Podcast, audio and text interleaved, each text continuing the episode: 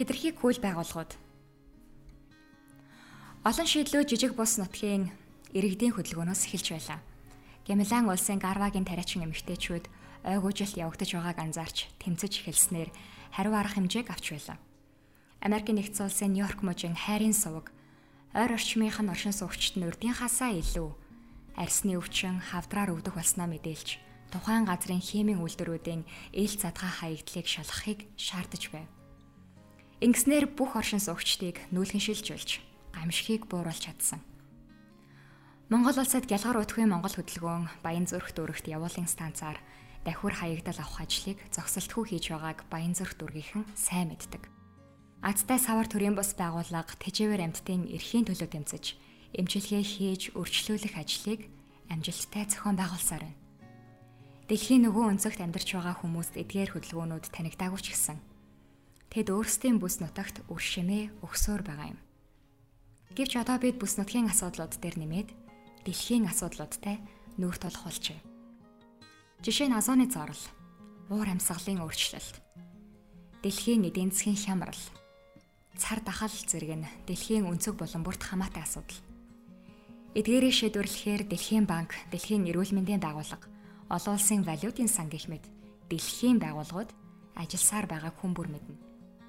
Эдгээр байгууллагууд хэдийгээр орон нутгийн төслүүдийг санхүүжүүлдэгч дэлхийг хамарсан асуудлуудыг нийтээр нь шийдвэрлэдэг. Тиймдээч тэдний үүргийг бид дэлхийг аврах, дэлхийн өнцөг болон бүрт хүрч үйлчлэх, санхүүгийн боломжгүй улс орнуудад туслалцаа үзүүлэх гэх мэтээр ойлгох нь олонтаа. Гэхдээ дэлхийн байгууллагууд ягч бүх талаараа дэлхийн нийтийн төлөх байгууллагууд биш юм. Дэлхийн банк гэхэд бодлогын чанартай шийдвэрээ улс бүрийн эдийн засгийн хэмжээгээр эзэмшиж байгаа капиталынхаа жингээр санал хураасны эцэст гаргадаг.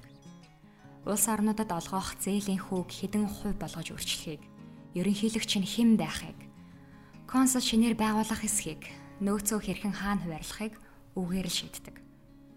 Энэ нь хангалттай саналын эрхтэй орон өөрт ашиггүй шийдвэрүүдэд хориг тавьж чадах бол хөгжиж байгаа улсууд чадахгүй гэсэн үг. Америкийн нэгдсэн улс штангаараа шийдвэр гаргалтын 16%-ийг эзэмшиж байхад Монгол улс тэг 106%-ийн саналын эрхтэй. Энэ нь их 7 буюу дэлхийн хамгийн хүчтэй эдийн засгтай 7 орны дэлхийд үзүүлэх нөлөө үлэмж их байна гэсэн үг. Инхээр барууны орнууд тэр дундаа экватораас хойд зүгт орших хэсэг нутгийн хүмүүсийн гаргах шийдвэр дэлхийн бусад буюу ялангуяа экватораас урагшаах орнуудад үйлчлэх үүд хаалга болж байгаа юм. 1992 он зохион байгуулагдсан нэгдсэн үндэсний байгууллагын байгаль орчин хөгжлийн хурлын үеэр хилцэгдсэн асуудлууд болон маргаануудад дэлхийн өнцөг болон бүрийн соёл, ядуу буурай орнуудын иргэдийн эрх ашиг цаашлаад их дэлхийн амь хөндөгдөг үйл юм. Тэнд Америк нэгдсэн улсын эдийн засгийн өсөлтөд сөргөөр нөлөөлөх байгаль орчны төслүүдийг дэмжихгүй тухай яригдаж, Саудын Арабын газрын тосны нөөцийг дэлхийн тэргүүлэгч эрчим хүчний их усүр хэвээр үлдэх талаар зөвшөлдсөн. Мөн 2009 оны уур амьсгалын өөрчлөлтийн Копенгагены хурлын үр дүнд улс орнууд дэлхийн дундаж температурыг 2100 он гэхэд 2 градусаас дээш өсөхгүй буюу дээд хязгаарыг 2 градуст барина гэж шийдвэрлэсэн.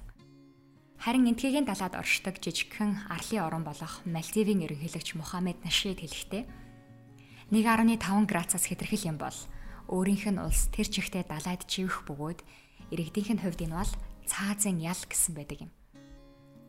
Гэвч Мальдивийн ерөнхийлөгч дээд хязгаарыг 1.5 градус болгож чадаагүй. Дэлхийн хүчтэй улс орнууд болох Америк нэгдсэн улс мөн Европын хөгжингүй улс орнууд өөрсдийн эдийн засгийн өсөлтийг 3 дахь ертөнцийн буурай орны иргэдийн амьд явах эрхээс дээгүүр тавьснаар хурал өндөрлсөн. 2021 оны нэгдсэн үндэсний байгууллагын уур амьсгалын өөрчлөлтийн 26 дахь хурлаарч мөн дөрвтэй үр дүнд хүрээгүй. Дэлхийн өнөөдөр 2.7 градусаар халах аян замдаа нэгэнд гараад байгаа. Энэ нь зарим тохиолдолд дэлхийн байгууллагууд бол нийт хүн төрлөختний эрх ашиг, сайн сайхан байдлыг алсын хараагаа болгон ажилдаг гэхээс илүү цөөн бус нутгийн эрх ашигыг дэлхийн өнцөг болон бүрт хурч ажиллах замаар хангадаг байж мэднэ гэсэн үг. Дэлхийн банк хэдийгээр олон мянган орон нутгийн төслүүдийг амжилттай хэрэгжүүлсэн ч зарим тохиолдолд иргэдийн амьдралыг дээшлүүлэх нь үндсэн зорилго гэдг нь эргэлзээтэй төслүүдийг ч мөн хэрэгжүүлсэн. Ядуурал хүний эрх гэх мэт ижилхэн нэртэй асуудлууд хаасаагүй байдагч альва бүс нутгийн соёл, эдийн засгийн нөхцөл байдал, нийгмийн хандлагаас хамаарат өөр өөр байдаг. Тиймээс газар бүрт өөр өөрийн гэсэн онцлог тохирсон шийдлүүд хэрэгтэй байдаг. Үүнд бүс нутгийн хөдөлгөөнүүд чухал үүрэгтэй юм. Дэлхийн банк 1948 оноос хөгжиж буй улс орнуудад ялангуяа Африкийн Конго болон Энэтхэг зэрэг улс орнуудад далан босгох урт хугацааны төслүүдийг хэрэгжүүлж эхэлсэн байдаг. Бүс нутгийн иргэдийг нүүлгэн шилжүүлсэн боловч тэд хизээч өмнө нь авч байсан орлоготойгоо тэнцвүүц хэмжээний орлого олоогүй гэдэг. Энтхигийн Нормада тосхонд барьсан их даланл гэхэд ойр орчмын 37 мянган га газар тариалангийн талбайг нь усанд живүүлэн баригдсан голоос загас агнах боломжгүй болгосноор нэг сая нутгийн иргэдийг өлсгөлн давтуулсан байлээ. Оршин суугчдын хүчтэй эсэргүүцлээс болж төслөө төр завсарлаад 20 жилийн дараа эргээд Африкт далаас дээш хувийн цахилгаангүй амьдардаг оршин суугчдыг цахилгаанаар хангах гэсэн амлалттай далангуудыг барьсан боловч энэ нь ядуу иргэд гэхээсээ илүү тентхийн уул уурхайн компаниудын цахилгааныг хангахаас өөр ид шидхүү байлаа. Конго улсын хувьд нийт хүн амын 10% нь цахилгаантай бол нийт цахилгааны 84%-ийг уул уурхайн компаниуд ашиглаж байна. Яагаад зөвхөн уул уурхайн компаниудыг цахилгаанаар хангах төсөл хэрэгжүүлээгүй гэх асуултыг сэтгүүлчид асуусаар л байгаа юм. Үүнээс гадна асуудлуудыг дэлхийн гэж шошголох нь өөрөө асуудлын гол эзнийг нуух арга зам болсоор байна. Жишээлбэл озоны цоорол яг хэн буруутай юм бэ? Хариулт нь дэлхийн нийт юм уу? Озоны цоорол дэлхийд даяар явагдаж байгаа учраас үүнд дэлхийн асуудал гэдэг шошго бэлэглэе. Ийхүү дэлхийн асуудал учраас дэлхийд даяараа үүнд буруутай гэсэн үг. Гэхдээ бодит амьдрал дээр энэ асуудал арай өөр дүр зурагтай байдаг. Анх хазооны цоорлыг мэдэгдэхдээ эрдэмтэд үүнийг CFC бодис агуулдаг хөргөгчнөөс болсон гэдгийг давхар мэдээлсэн байдаг. Ингээд хөргөгчтэй айл бүр озооны цооролт хариуцлага үүрэх ёстой болсон юм. Гэтэл хөргөгчний үйлдвэрлэлд хэрэгэлдэг CFC-г үйлдвэрлэдэг байгууллага дэлхийд маш цөөхөн хамгийн том үйлдвэрлэгч нь DuPont. Энэ асуудлыг дэлхийн байгууллагууд шийдвэрлэх болоход DuPont хариуцлага хүлээгээгүй. Үүний оронд CFC-гийн орлуулагч бодисуудыг үйлдвэрлүүлэхээр DuPont компанид бүр татаас өгсөн байдаг. Орон нутгийн хүмүүсийн өөрснийх нь гаргасан төслүүдэд хөрөнгө оруулж олон сайн үйлс бүтээсэн төвхүүд мэдээж бий.